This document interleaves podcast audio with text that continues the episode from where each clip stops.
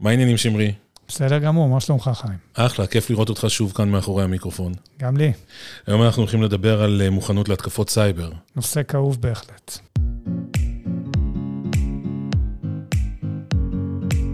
TCP, הפודקאסט הרשמי של סיסקו ישראל. טכנולוגיה, חדשנות ומה שביניהם.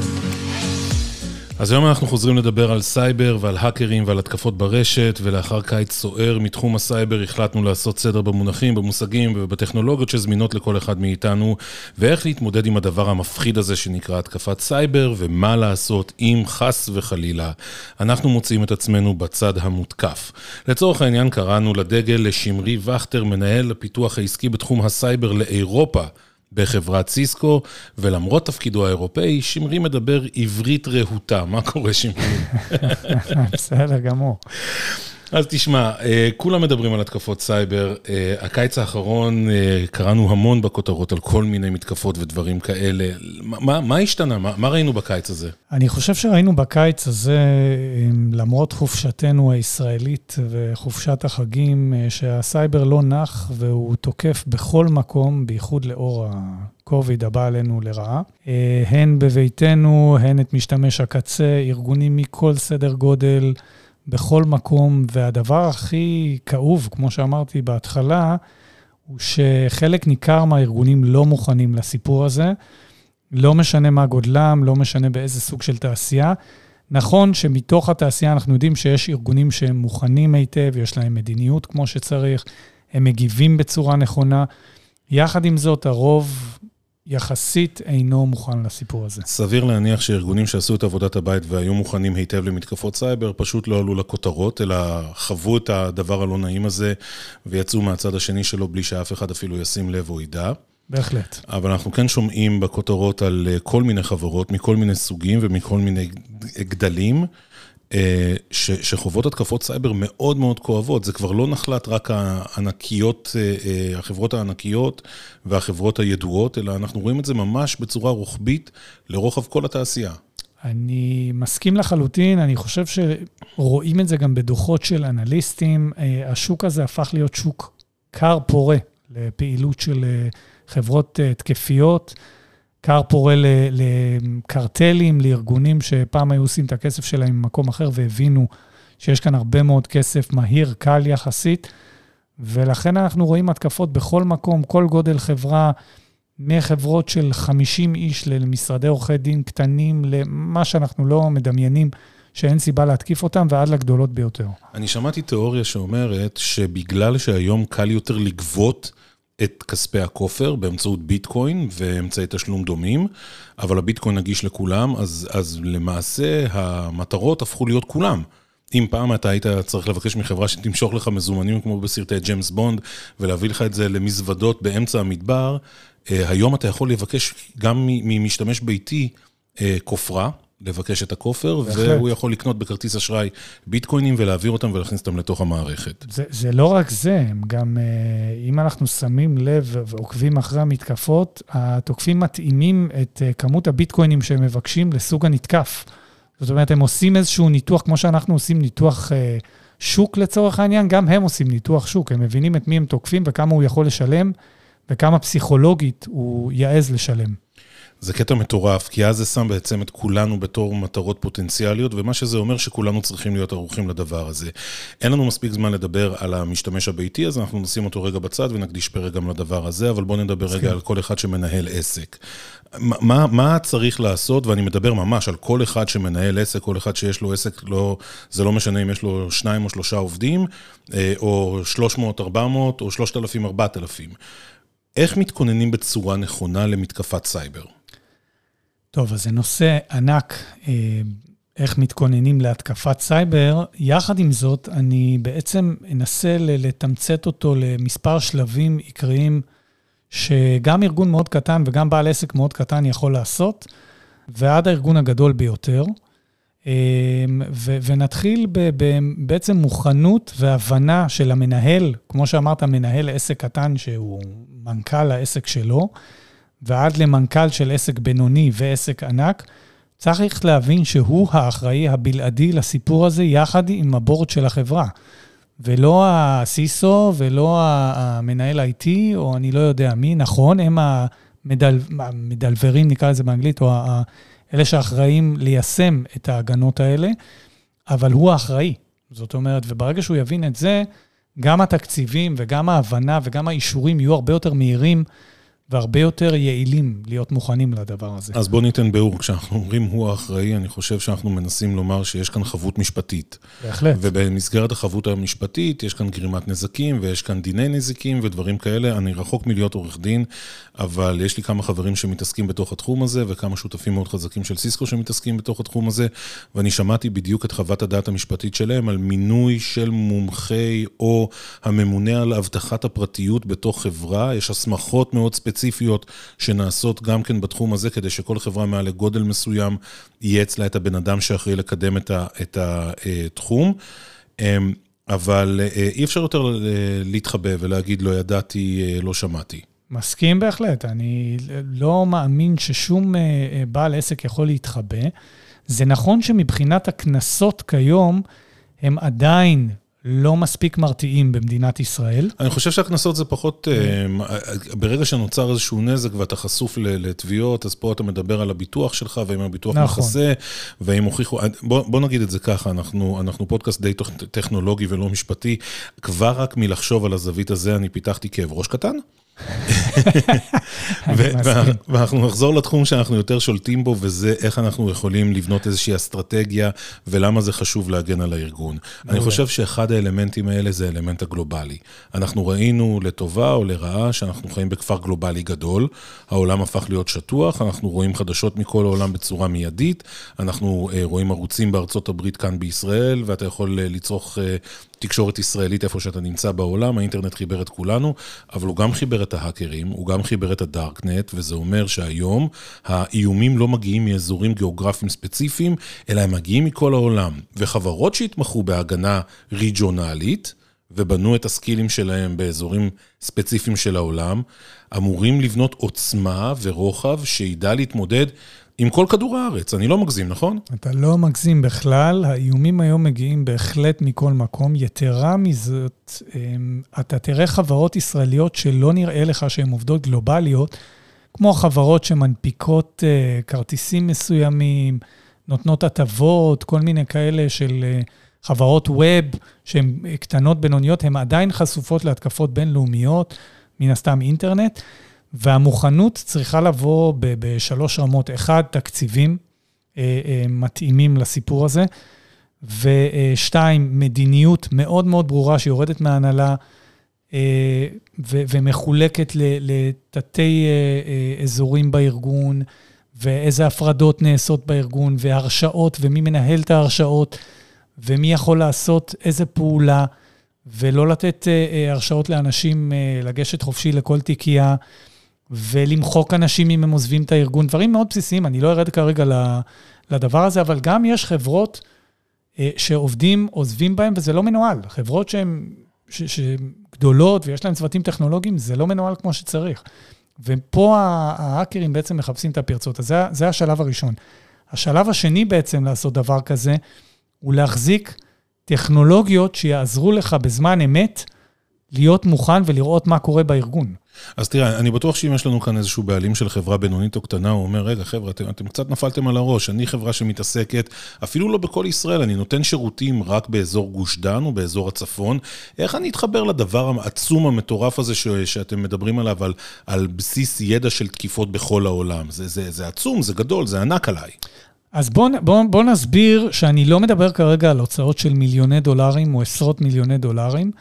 כי אפשר לעשות את הדברים האלה גם בסקייל הרבה יותר קטן, ואני אתן דוגמה איך אנחנו ניגשים לזה. אנחנו עושים את זה בעצם בשלושה שלבים. אחד, מדיניות ו- וכלל הדברים האלה. אתה יכול לעשות את זה או בתוך הארגון עם ייעוץ חיצוני, או שאתה יכול להחזיק משהו שנקרא היום CISO as a Service, אה, CISO כשירות, מנהל אבטחת מידע כשירות.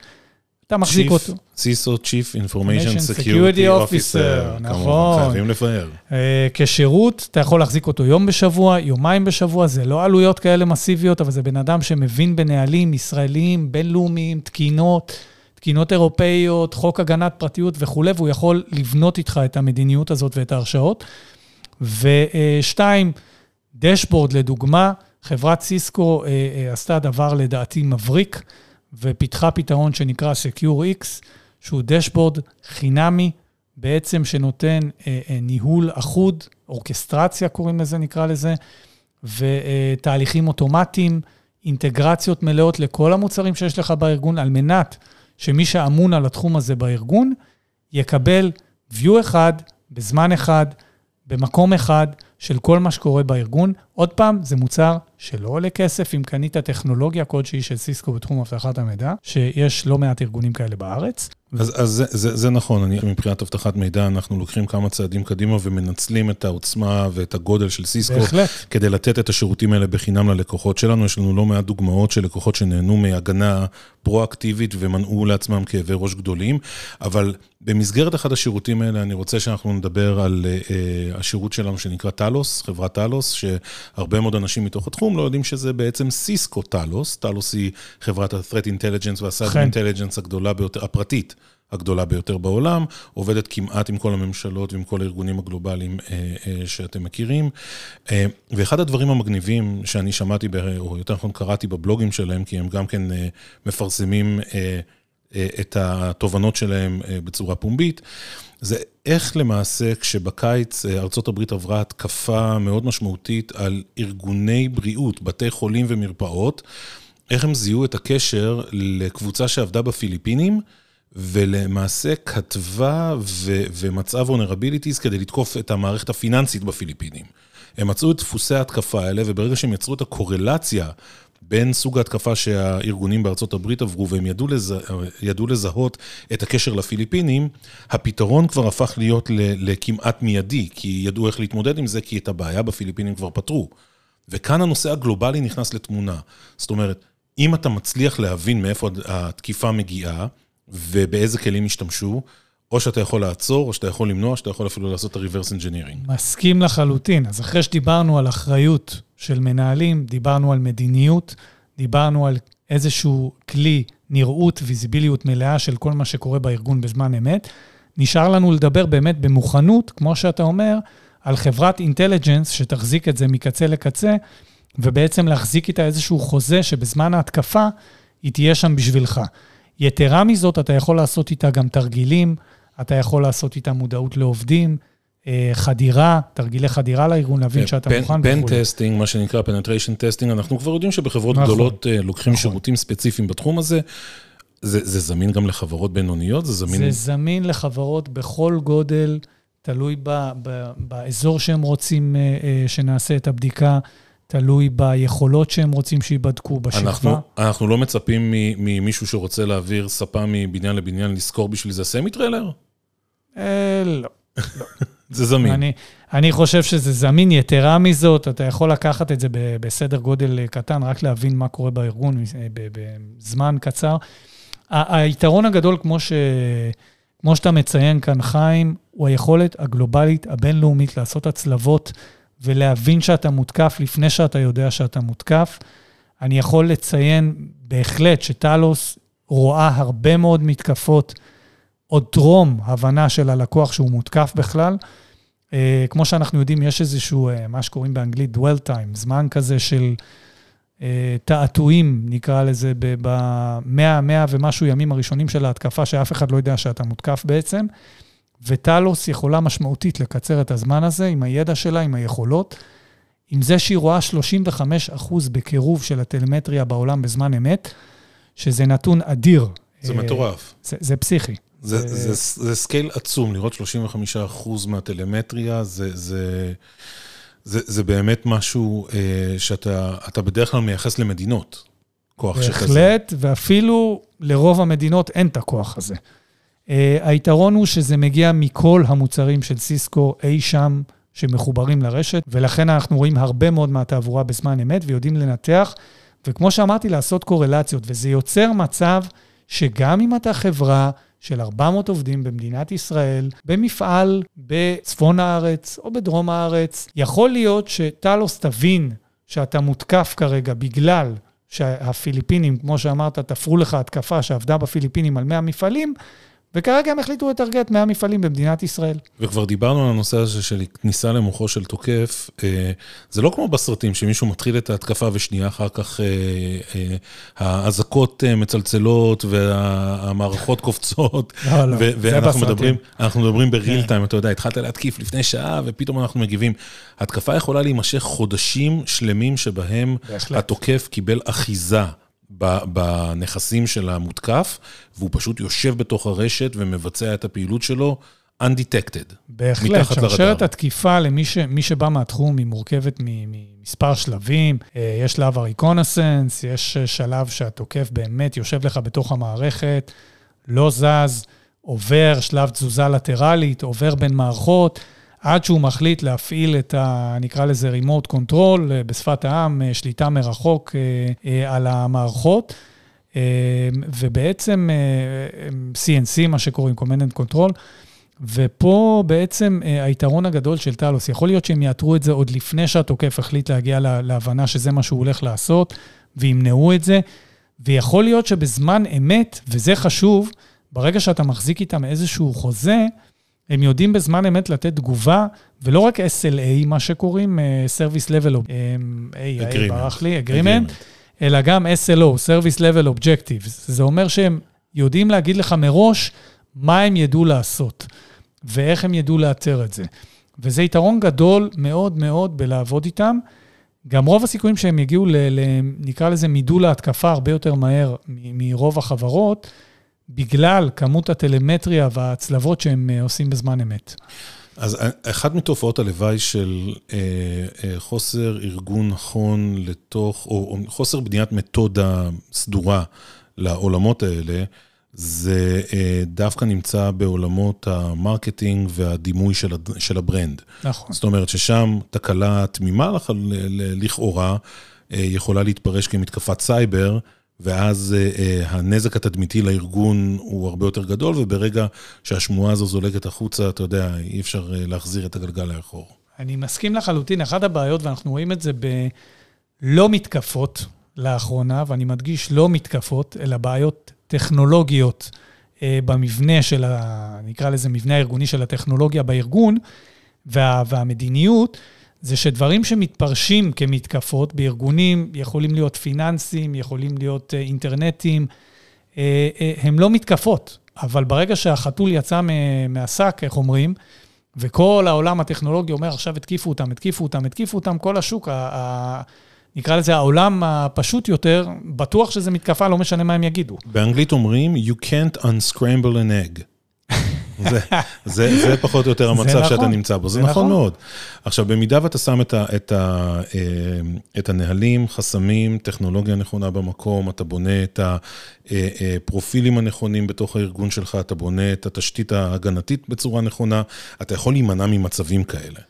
בהחלט, זה, זה, ו, ואני אגיד את זה שוב, לא מדובר פה על מיליוני דולרים או מאות אלפי דולרים. לא, זה, זה דבר ש... זה ש... מדובר על מדיניות וניהול נכון של החברה שלך, לא משנה מה הגודל. האמת שכשמסתכלים על, על ההשקעה במגננת סייבר אל מול הסכנה הפוטנציאלית, אז, אז היום, מה שקרה בהוצאה הטכנולוגית, וזה רוחבי לרוחב התעשייה, כן?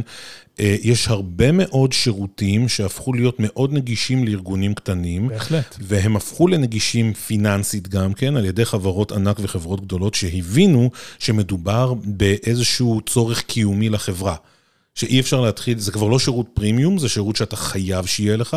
בדיוק כמו שפעם דיברו על אינטרנט מהיר, אתה יודע, אינטרנט מהיר היה נחלת ה... נכון. או החברות הגדולות, אתה בבית עדיין היית מתחבר במודם, לאט לאט עברנו ל-ISDN, ל-ADSL, והיום לכולם יש אינטרנט מהיר בבית, אף אחד לא חושב להתחבר בקצבים אה, אה, איטיים של מודם. אם הוא יצליח למצוא מודם באיזשהו אה, בוידם כזה, אבל היום גם כן מגננות הסייבר נמצאות בדיוק באותו העולם. אנחנו יכולים לצרוך מגננות סייבר, ולא משנה באיזה גודל הארגון, אם אנחנו סטארט-אפ קטן של אה, שני יזמים שרק מתחילים את דרכם, והתקציב שלהם באמת הוא מאוד מאוד מוגבל, או, או אם אנחנו חברה מאוד מאוד גדולה, אה, ושאנחנו מעסיקים בה אלפי עובדים, ויש לנו אה, מאות ועשרות אלפי לקוחות בכל רחבי הארץ. אני מסכים לחלוטין, ואני חושב שהידע הגלובלי פה עוזר, או, או לפחות ידע אזורי נרחב. של מישהו שראה חברות גדולות וראה חברות ממדינות אחרות ומבין וראה תקנים ומדיניות. כי יש הבדל בין הבן אדם שיבוא ויפעיל לך את מערכות אבטחת המידע, נקרא לזה אופרציה, לבין הבן אדם שיחשוב נהלים, תקינות, יבנה אותם, ידבר עם ההנהלה, יבין איך לדבר עם ההנהלה בתחומים האלה. אתה צריך להחזיק את שני סוגי האנשים האלה. אז אם נרצה לסכם, אפשר לומר בביטחון שעולם הסייבר security הפך בחצי שנה האחרונה למאוד מאוד נגיש. למעשה כל אחד, ללא שום קשר לגודל העסק, יכול ליהנות ממגוון שירותי סייבר שיגנו על העסק שלו וגם על הלקוחות שלו. שמרי, היה מרתק כמו תמיד, תודה רבה. חיים, תודה רבה.